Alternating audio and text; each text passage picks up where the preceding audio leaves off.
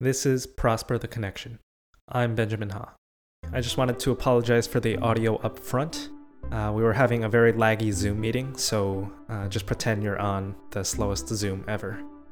This week, Tony and I are talking to Takashi Ohno, our very own state representative from Hawaii. He took some time out of his very busy schedule of laying on the beach to talk to us for an hour. So, yeah, we're honored to have Takashi with us. Welcome, Takashi. We're so glad to have you here. Thanks for joining us. I'm thrilled to be here. Uh, just as promised, I know you guys sent over the hair and makeup to get me dolled up. They arrived five minutes uh, before this, and I'm looking great. Agreed. You do look fantastic. it's the the in between quarter glow. Thank you. Thank you, folks.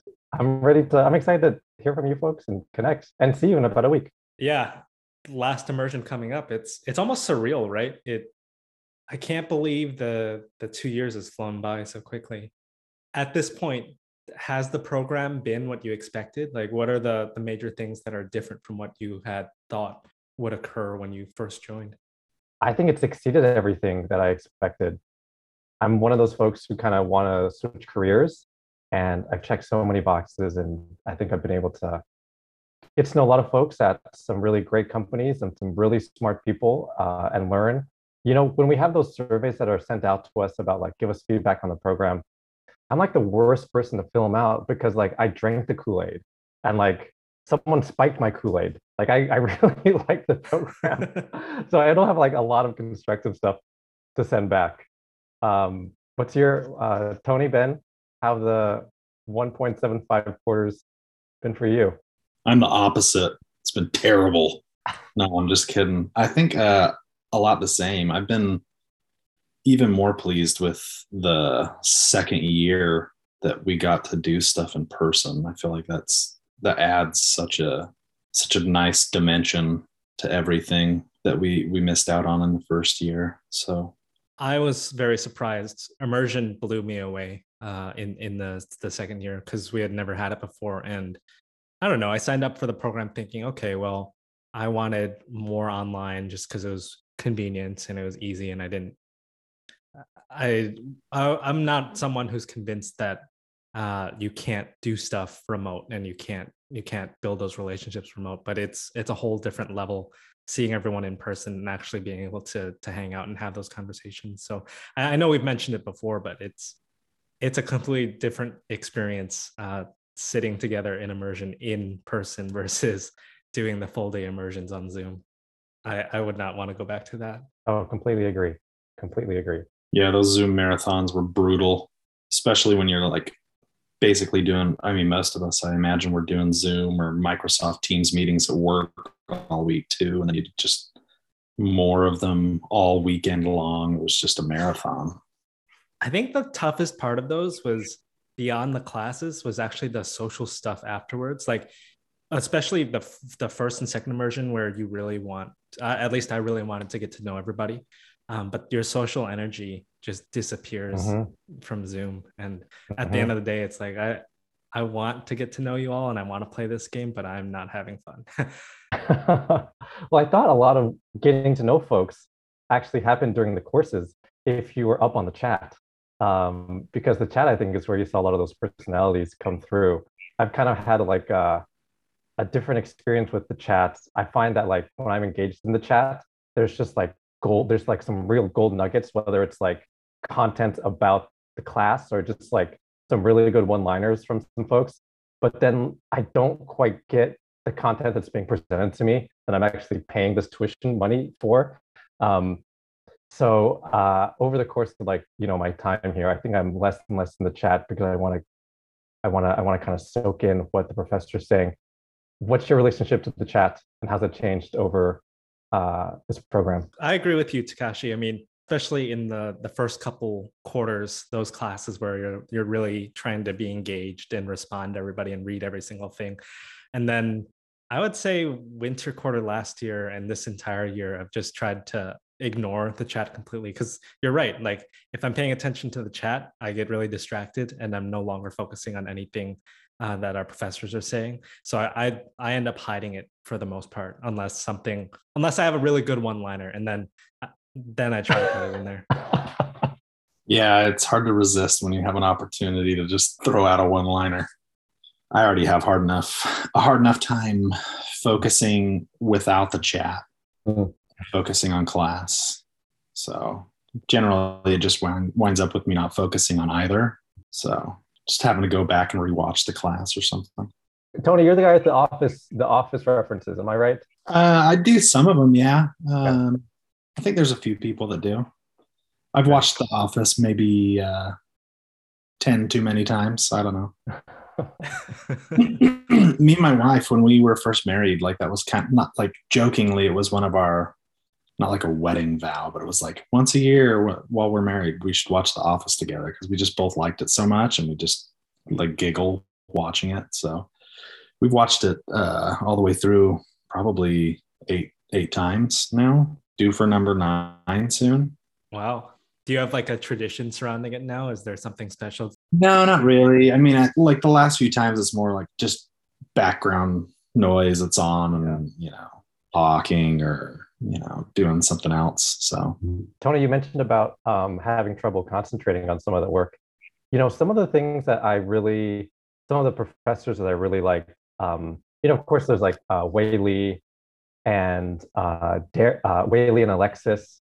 I always appreciated how they they come up with like fresh content every year.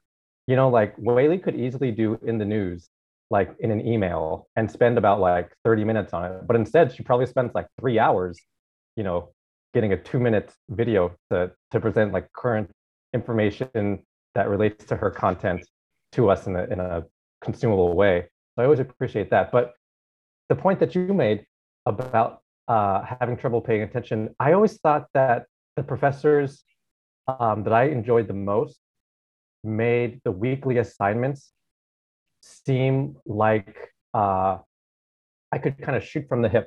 I could be kind of fast and loose with my answers. I'm thinking of like professors like Lance or like even kind of Darren, where like the weekly assignments, I would sit down for 45 minutes, an hour, jam it out, just kind of like go through it and feel like this is an authentic response from me to your answer versus other courses where like I would second guess myself, look back in the textbook, like try to find the actual formula.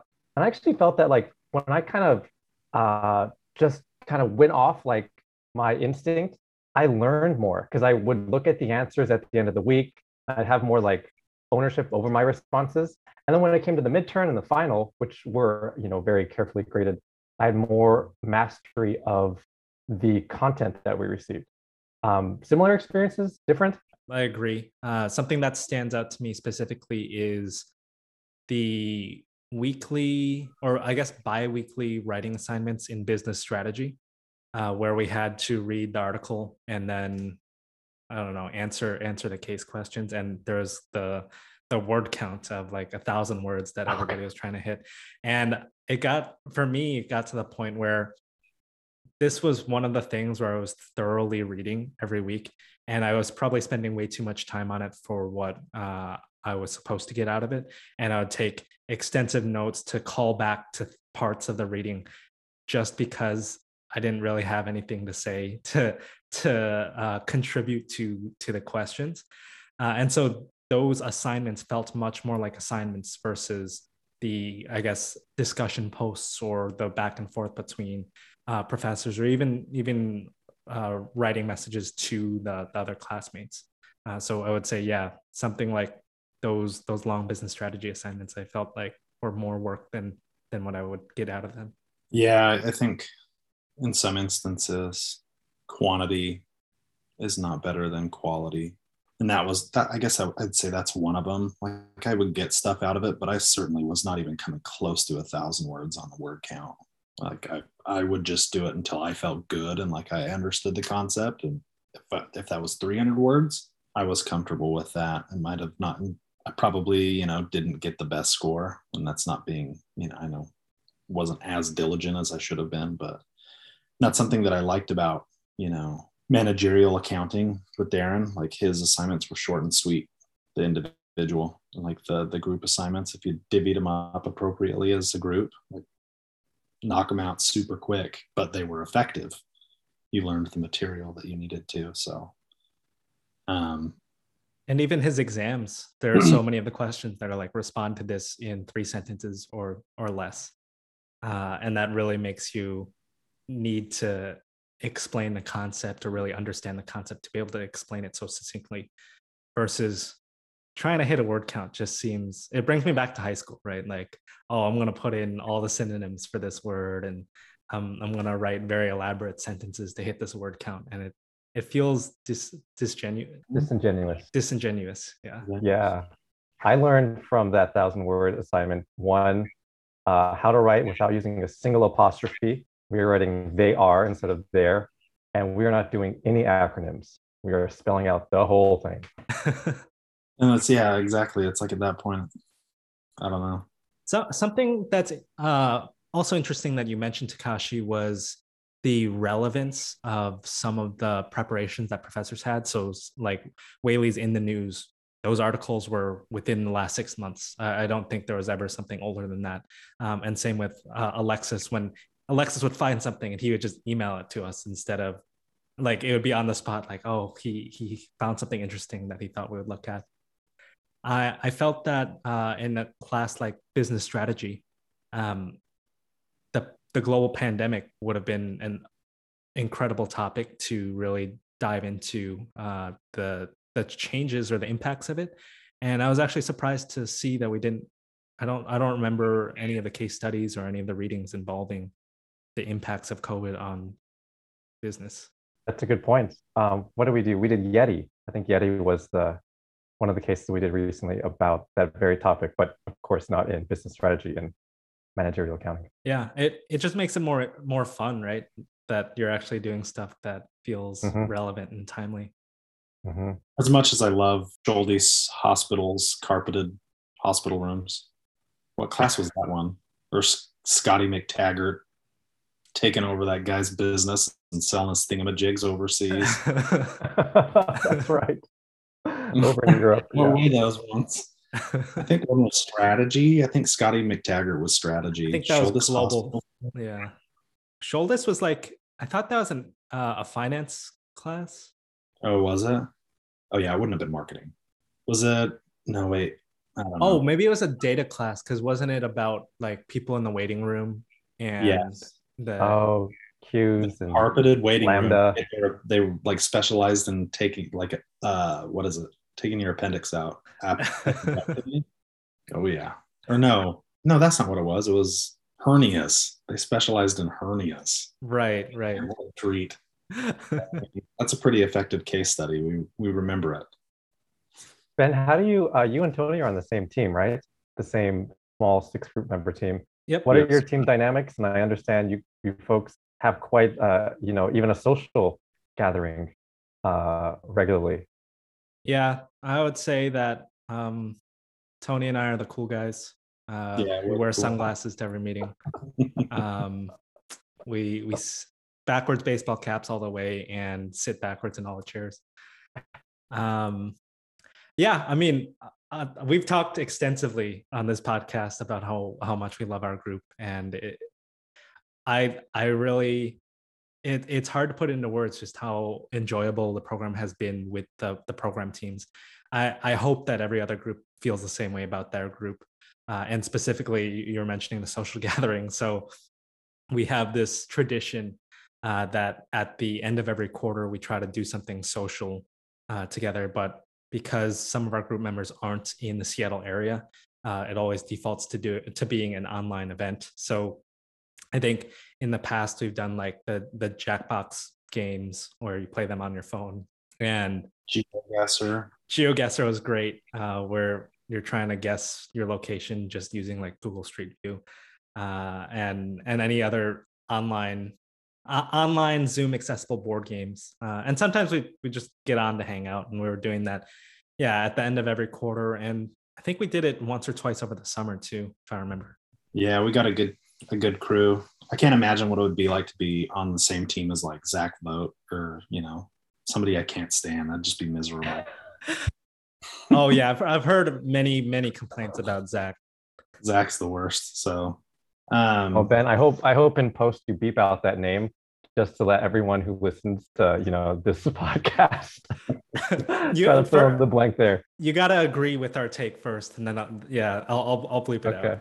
Okay. Okay. Out. what what about you? How do you how do you feel about your team dynamic? Have you guys revisited your team charter? Is is was that an important thing to your team building experience? I was going to mention that. I mean, does your team do you give a lot of credit to uh, to Greg Greg Bigley? Um, is, was that our professor mhm. at the start of the? I mean, yes or yes. That was the the team building, right? Right, building teams, building effective Right. teams that we had Yeah. two two classes on. I would say that uh, something like the team charter assignments felt forced. I don't know if we ever revisited it, it after submitting. Certainly, it was really effective for us to to talk about and discuss these things, uh, and I'm really glad that we all or, or we did that at kind of the beginning of of the the MBA program. Um, but writing it down and submitting it for, I guess, was it even for credit? Did we even get a grade on it? Yeah, I think we did. And to be fair, I I know our team has we've always kind of joked around about it, but I think our team like really from the get-go, we were like we had immediate cohesion. Hmm. So it was, you know, good in practice to go through that and I think in a lot of cases there probably aren't teams that have as much cohesion as we did and maybe they fall back on their I mean, if they did their charter appropriately, falling back on it might actually have been pretty effective. But like I said, I mean, for us, like we haven't had like a fight. I think the maybe the biggest, the biggest, uh, I don't even know what you'd call it, disagreement was like me and Dave having a wrong answer, and Ben was like, "No, you guys are wrong." And me and Dave stuck to our guns pretty hard for like 15 minutes, and then we were like, gave up, and we're like, "Oh yeah, we're dumb. You're right, Ben. I, I think the most important question that came out of uh, or that came out of constructing the team charter was understanding where each person what each person was trying to get out of the program in terms of Mm. were you more towards the i want perfect grades or were you more towards the i have a certain amount of time that i'm available each week uh, and i'm trying to get a, a lot out of the class but the grades are not as big of a deal to me. So knowing where everybody stood on that and for our team specifically we all lean I, I think we all lean more toward we just want a good experience. The the grades are somewhat secondary uh, that really helped and that made us line up to say okay well we're never going to take anything too seriously so it, it never gets personal and yeah, we wanted to have fun, and I think that came through in a lot of the group projects we've done. It was like, our what was it, the team orientation video? Like, we just wanted to have fun. Like, yeah so what about your team takashi I really enjoy them. I think also like you, I had a good experience early on. Um, I think it was like a, we did like a carousel where we all had one-on-ones with each other, and I think that might have been one of the exercises where we kind of talked about what we wanted to get out of here. That was really that was really helpful. I think we've been on the same page throughout this um, experience. I'm really lucky that I have Brian Halber on my team because he's just so well versed and smart and experienced. Um, you know, in matters of business. So, you know, I, great mustache too. yep, we would go without saying the mustache. Um, I would go, uh, you know, I think that uh, my experience being around Brian has has uh, made my my time here a whole lot more fruitful, just because he's so willing to share his knowledge. But I'm happy that I chose the the group B, the later class. Um, of course, uh, I don't know what group A is like, but I think I benefit a lot from hearing from Maya and Christina and Evan. I like everyone in Group B, and I think I learn um, from them chiming in. I, I like everyone with the exception, obviously, of Zack Boyd, but everyone else, I think, in the program has been really willing to contribute and um, engage in Group B. I, I guess I, I'm curious what my life would have been like if I chose Group A. Uh, but I'm very happy with the decision I made. More boring, but better because you would have had less Zack vote. So yeah, yeah, completely. I think I think the right decision would have been to choose Group A, knowing that we had to be with Zack the entire time. uh, I know you mentioned like Whaley's class, um, Alexis's classes. If you had to pick one, what was your favorite class thus far? I really liked Lance's class, corporate finance, and then I think he did mergers and acquisitions. I just found making those Excel tables a little puzzle. Um, I thought, you know, the way he cold called people, um, of course, kept you on edge during class. And now that I'm not in this class, I can look back and, and appreciate it. Um, and I just liked his his teaching style. He tried to talk in the in the common denominator, and I felt, you know, on my weekly assignments, um, I own my answers because they were truly mine. I don't know if they were right, but I didn't feel like I was going to be uh, judged or nitpicked because of those answers where I where I came up a little bit short. Was he the professor who would send out the list of cold calls before the class? No, that was was that behavioral economics. Um, what's his name? Maybe I don't think Lance did. I don't know. I can't remember now off the top of my head. I, thought it was funny though. I'd always be excited when my name was towards the bottom of the list. Ooh. I'll not get called today. But you're right. When Lance would cold call people, it would be he would I don't know how he did it. He would do it in a way where you wouldn't feel like a lot of pressure. It's because he let you pass. That that was the important part, right? He would call your name and he'd be like, "Oh, like if you don't if you don't know the answer, you can pick somebody else or you can say I didn't get to it this week." Yeah, and a lot of times he would just say like, "Hey, hey, hey, Ben, you getting this? Okay, how you feeling? Feeling good? Okay, Takashi, how about you? You feeling good? Like, like yeah, okay. You did a good job, like going around the going around the table and getting everybody engaged, even if he wasn't asking a question, just checking on you, which is, I like that. Mm-hmm. Yeah, that's a good point. There, there were very few expectations for when he called your name, except to really just to check in on you. Mm-hmm. Takashi, I know you're a sports fan you uh, are you a college basketball fan too? You've been watching the March Madness, or you just focus on your NBA? My um, bracket was busted after last weekend, and after Gonzaga just went down, it's beyond repair. You folks, how are you feeling? I do. I don't think Ben does. No, it's it's pro or nothing for me. So uh, unfortunately, this year the Lakers are terrible. Um, so I haven't been watching too much, but yeah, I can't I can't watch the NBA. I get I get bored with it. They don't care. And uh yeah, my bracket's busted too. I think everybody's is at this point. Takashi, have you did you grow up in Hawaii? Have you always lived in Hawaii? I, I didn't know. Um, you know, one of the fun facts I like to say about myself is that the vast majority of my life has been spent outside of the contiguous United States. I was born and raised in Alaska. So spent my first 18 years in Alaska, um, had a brief stint, uh, you know, in the Northwest. Went to college in Oregon, and my family moved to Seattle during that time. But you know, shortly after finishing up college, um, I did Teach for America in Hawaii, and um, gosh, I've been here 13, 14, 13, 14 years. Yeah. What's it like to live in what people think is paradise all the time? Like, does it does it actually get old? you know, uh, a lot of people right ask me about have I gone surfing or let's meet up in Waikiki or something like that. And I guess my my question would be, you know, to you, Ben and Tony, when's the last time you went to Pike's Place? Or when's the last time you went to the top of the Space Needle? You know, um, yeah. It's maybe it's a, a yearly occurrence depending on who's visiting, but it's always a new person. Exactly. So I get that. Yeah, exactly. Exactly so that's when I have to, you know, and meet up with folks who are visiting in town and they're staying in Waikiki, I'll do it and I'll pay seven bucks an hour for parking and I'll pay 15 bucks for Mai Tai, you know, uh, but if I don't have to, I probably, I'd avoid the, the tourist spots.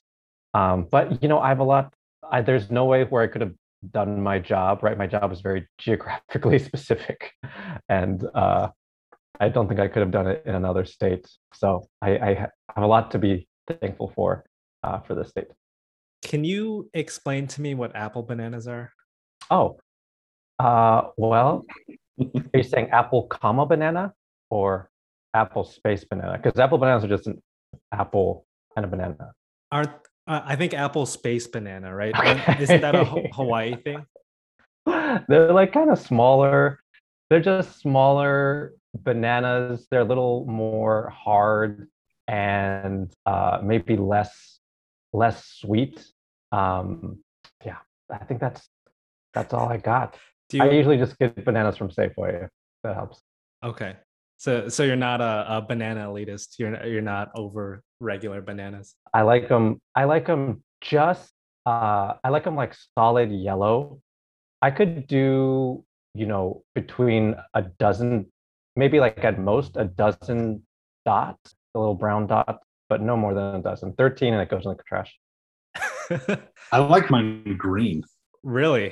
Yeah, I, I, think banana. I like when they're like mostly like the the ends are green and then like the middle's kind of yellowy. Yeah. Actually, my my roommate in college, uh, same thing. Like if bananas got too yellow, he just refused to eat them, and they would get brown, and then he'd throw them out.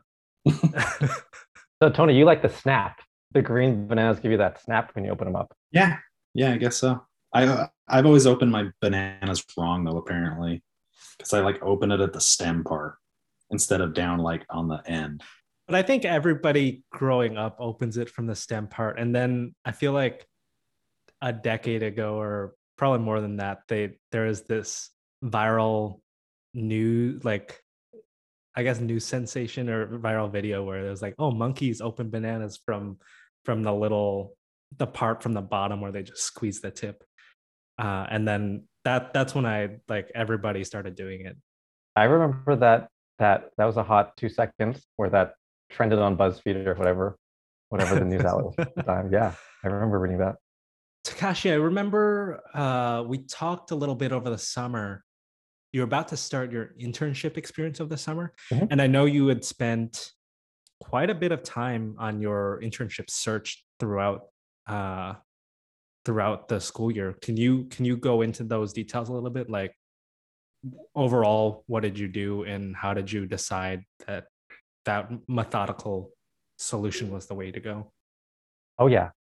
I uh, worked closely with Susie initially, uh, Susie Busey, who, um, you know, plays career coach slash, you know, therapist for many people. I was meeting with her trying... very regularly, so I understand that. yeah. Um, and you know, I, I knew that uh, part of my challenge was that I would be a double switcher. So not only do I want to switch industries from government to tech, but also switch roles. So, you know, from uh, government relations, politics to uh, maybe sales. And that took me some time. But once I kind of figured that out, it was um, a challenge to try to present the work I've done previously in a way that uh, hiring managers or recruiters could understand. Um, and I got a lot of rejections.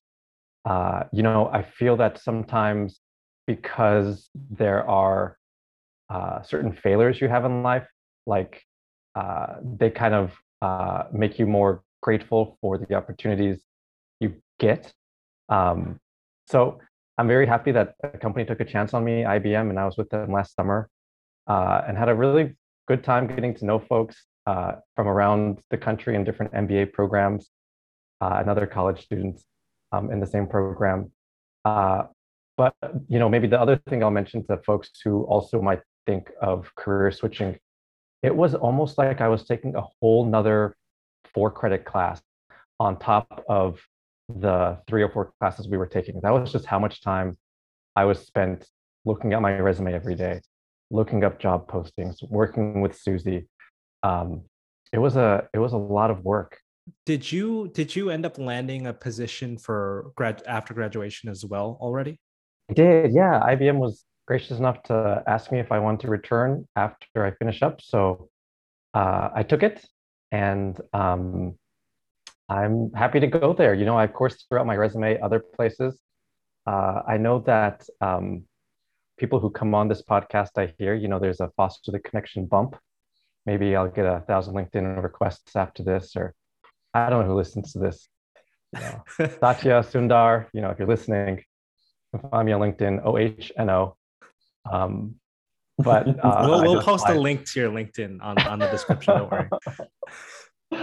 but uh, I did ask those folks, and well, they're respected people, and they passed. Uh, you know, they passed on me. So uh, again, I'm very grateful that someone gave me a chance, and um, I know that uh, the deck was kind of stacked against uh, stacked against me. Most people who are in my position who want to leave office and try something else, most of them go into government relations or lobbying.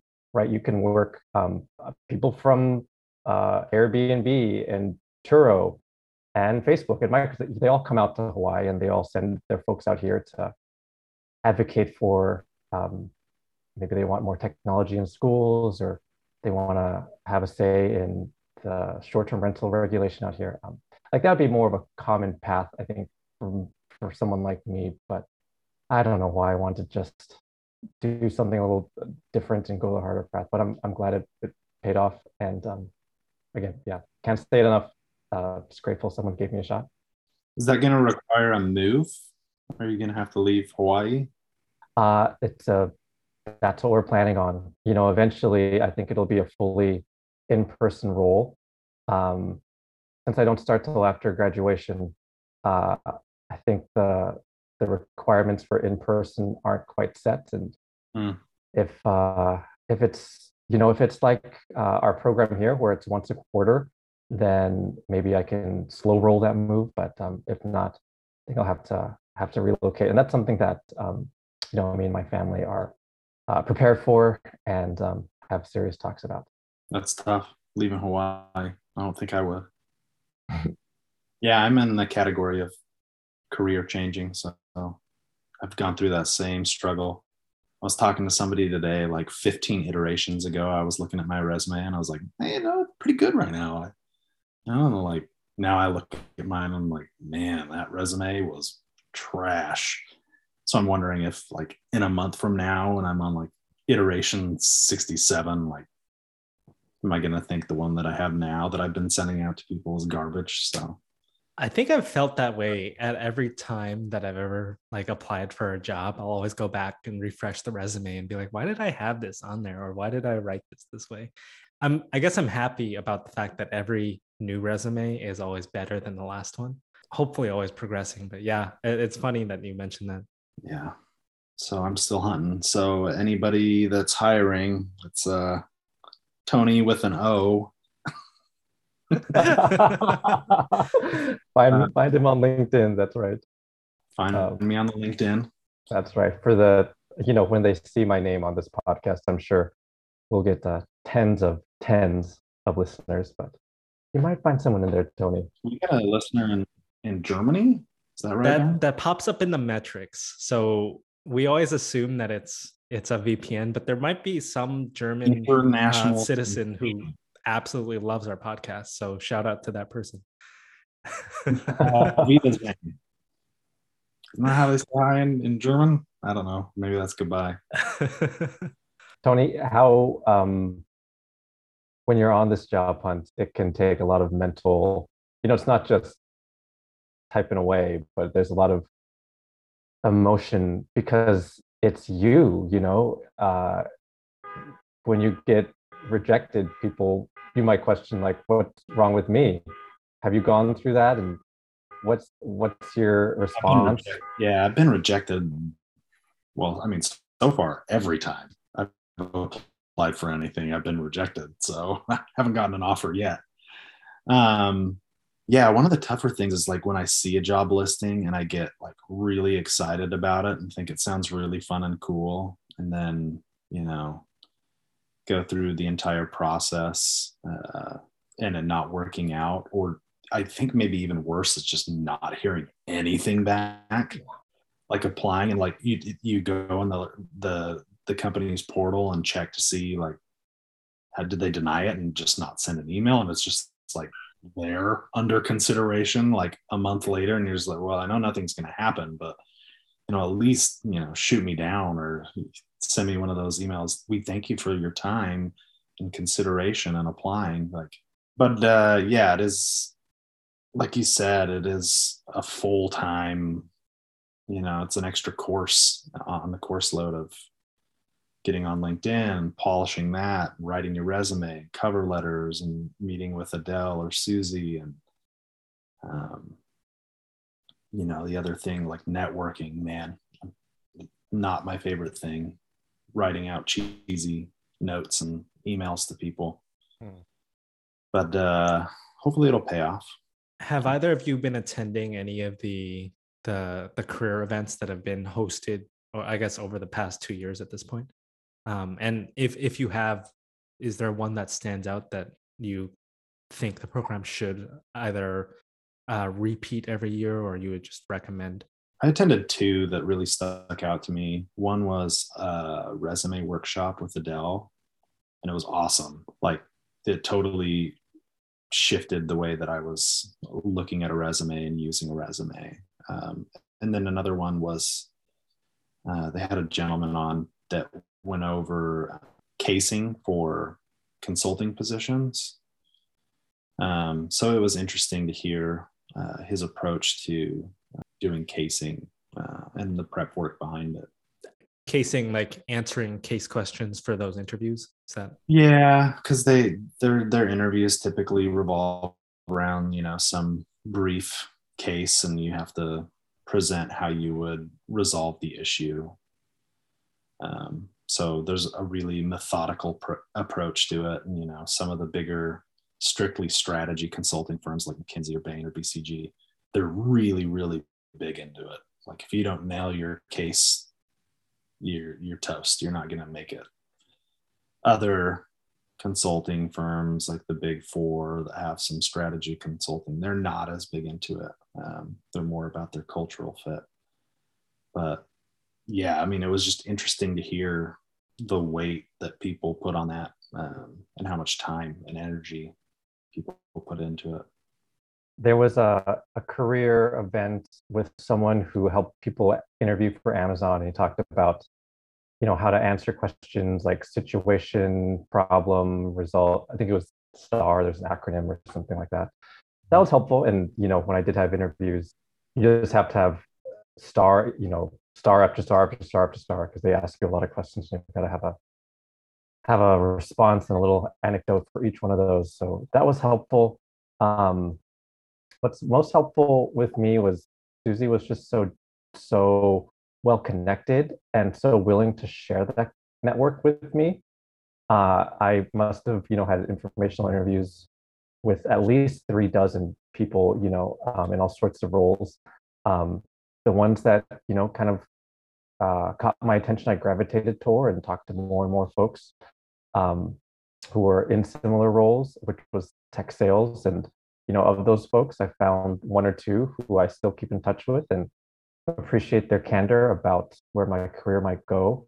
Um, I think you know, I I, I would have I would not have found them had I stopped at like you know 10 or 20 like you just have to kind of keep going and just know it's almost like a numbers game until you find someone who really inspires you um, so that was really useful. Uh, and the other one i think ben uh, that you mentioned in the past uh, the linkedin guys. Did you do the linkedin guys one? I enjoyed it. What did you like about it? Yeah the linkedin guys were awesome. It, so uh, i come from an engineering background and i feel like in engineering, LinkedIn was never emphasized, or I didn't really know anybody from my undergrad who got a job through LinkedIn. And that might be ignorance on my part. Um, but my attitude and the attitude of my friends were like, oh, well, LinkedIn is more for other people.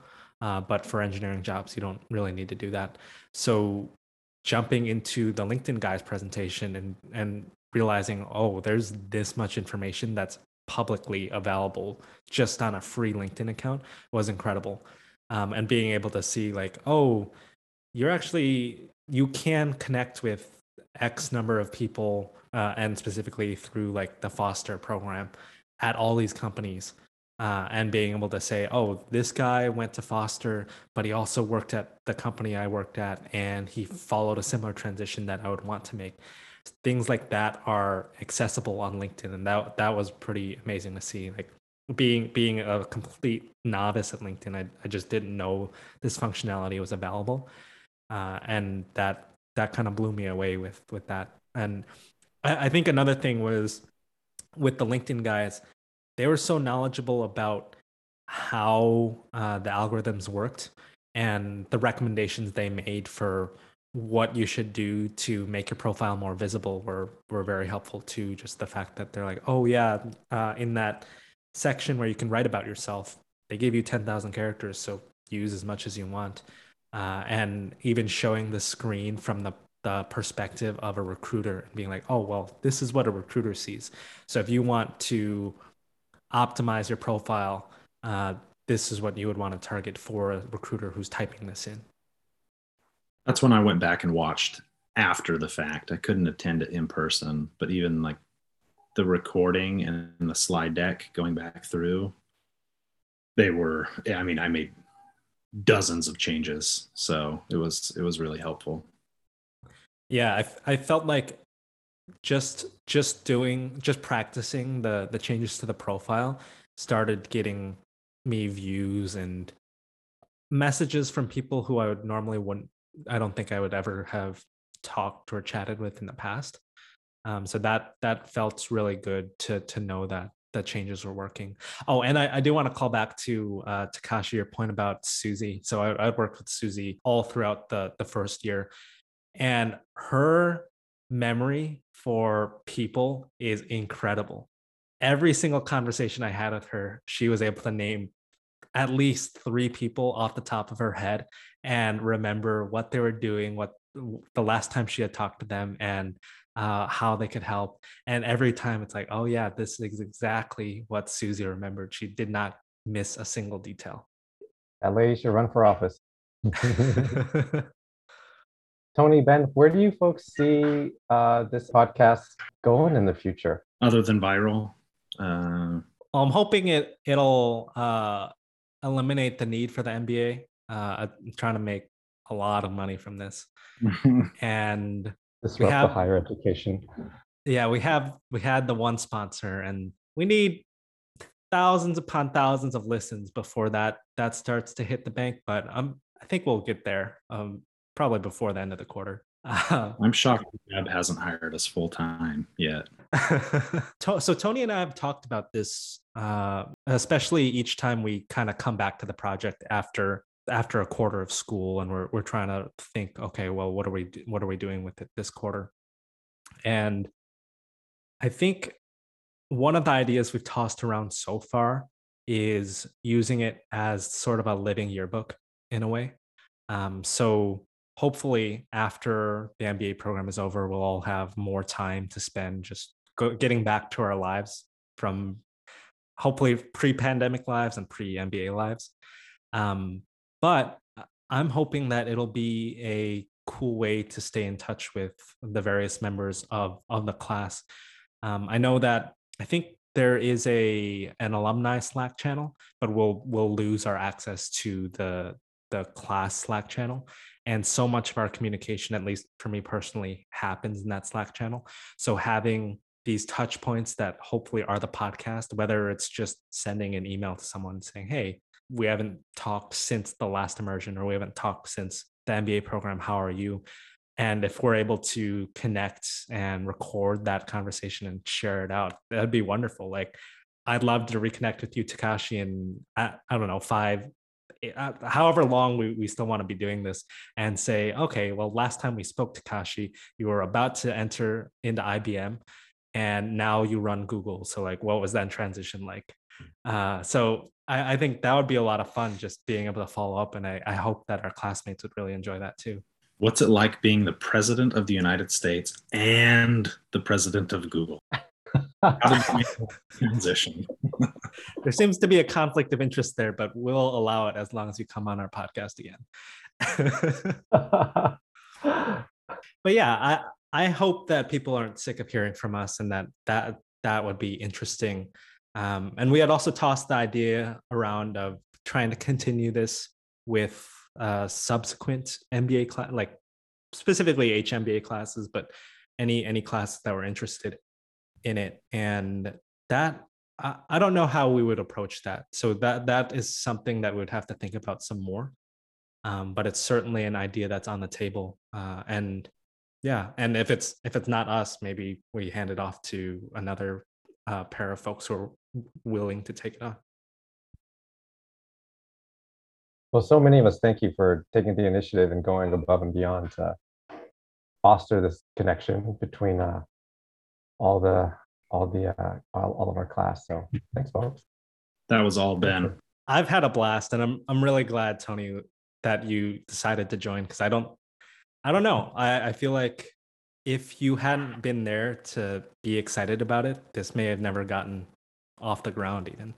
I'm glad. Uh, and and and even Takashi, I know uh, over the summer we had talked about. I had told you about this idea at one point, and you were very encouraging then. And that that response and that reaction was part of the push that got me to say, okay, well, I should just do it instead of just thinking about doing it. So glad that you did. I'm so glad that you did. Ben. I'm really happy to be the Catman, Catwoman to your Batman. who's the guy who used to sit on the couch? Like there's Conan, and who's the guy? Is it Andy? Andy Richter. Andy Richter. Okay, we'll let the audience judge who's the Conan, and who's the Andy between Ben and Tony. But They're uh, they're both hilarious, so I, I would not be ashamed to be yeah. either one. Are you reading or watching anything that you would want to recommend to anyone listening to this podcast? Oh, great question. Uh, I am not reading anything academic. I can assure you that it's spring break, so that has felt uh, amazing. Um, what have I been doing? Okay. Um, you know, I watched the first episode of, uh, I think it's called Winning Time on HBO. It's that story of the Lakers. Um, Showtime. Entertaining. Uh, yeah, Showtime Lakers. Yeah. yeah, uh, the Magic Johnson era Lakers. That's really entertaining. But um, gosh, in the past past couple of years, what is gosh? I got into Dune. I watched the movie and I listened to the first couple of books. That's been a great great way to uh, you know uh, help me finish the dishes and clean up the kitchen. I feel like You, I've you use your time more wisely than we do. Definitely. Ben watches so many. Sh- he watches twice as many shows as everyone else because he watches shows on two two times speed. That that was only once. Uh, I need to defend myself here because that was only once, and I don't. I think Netflix limits you to like 1.75. So to be fair, I could not go the full two, but I did binge Squid Game at a higher speed than the 1x because I was really into it. He just couldn't watch it fast enough. Could not see the content quickly enough. I did. Um, I watched that show. Alexis uh, dropped what Station Eleven. Mhm. That was that was binge worthy.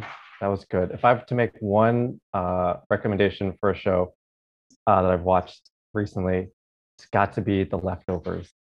It's an HBO show that did not get a lot of fanfare. It's an older But- show, but it's amazing. three seasons. Uh, it's a hard shift almost every season, but uh, it it's still you know one of the top shows I've ever seen in my life. I think I watched it a couple years ago. Do you want to give us like a 30 second premise of the show for those who don't know what the leftovers is? Yeah, uh, it's a show. You know, I don't want to start with the event because the show is not about the event, but I will start with the event.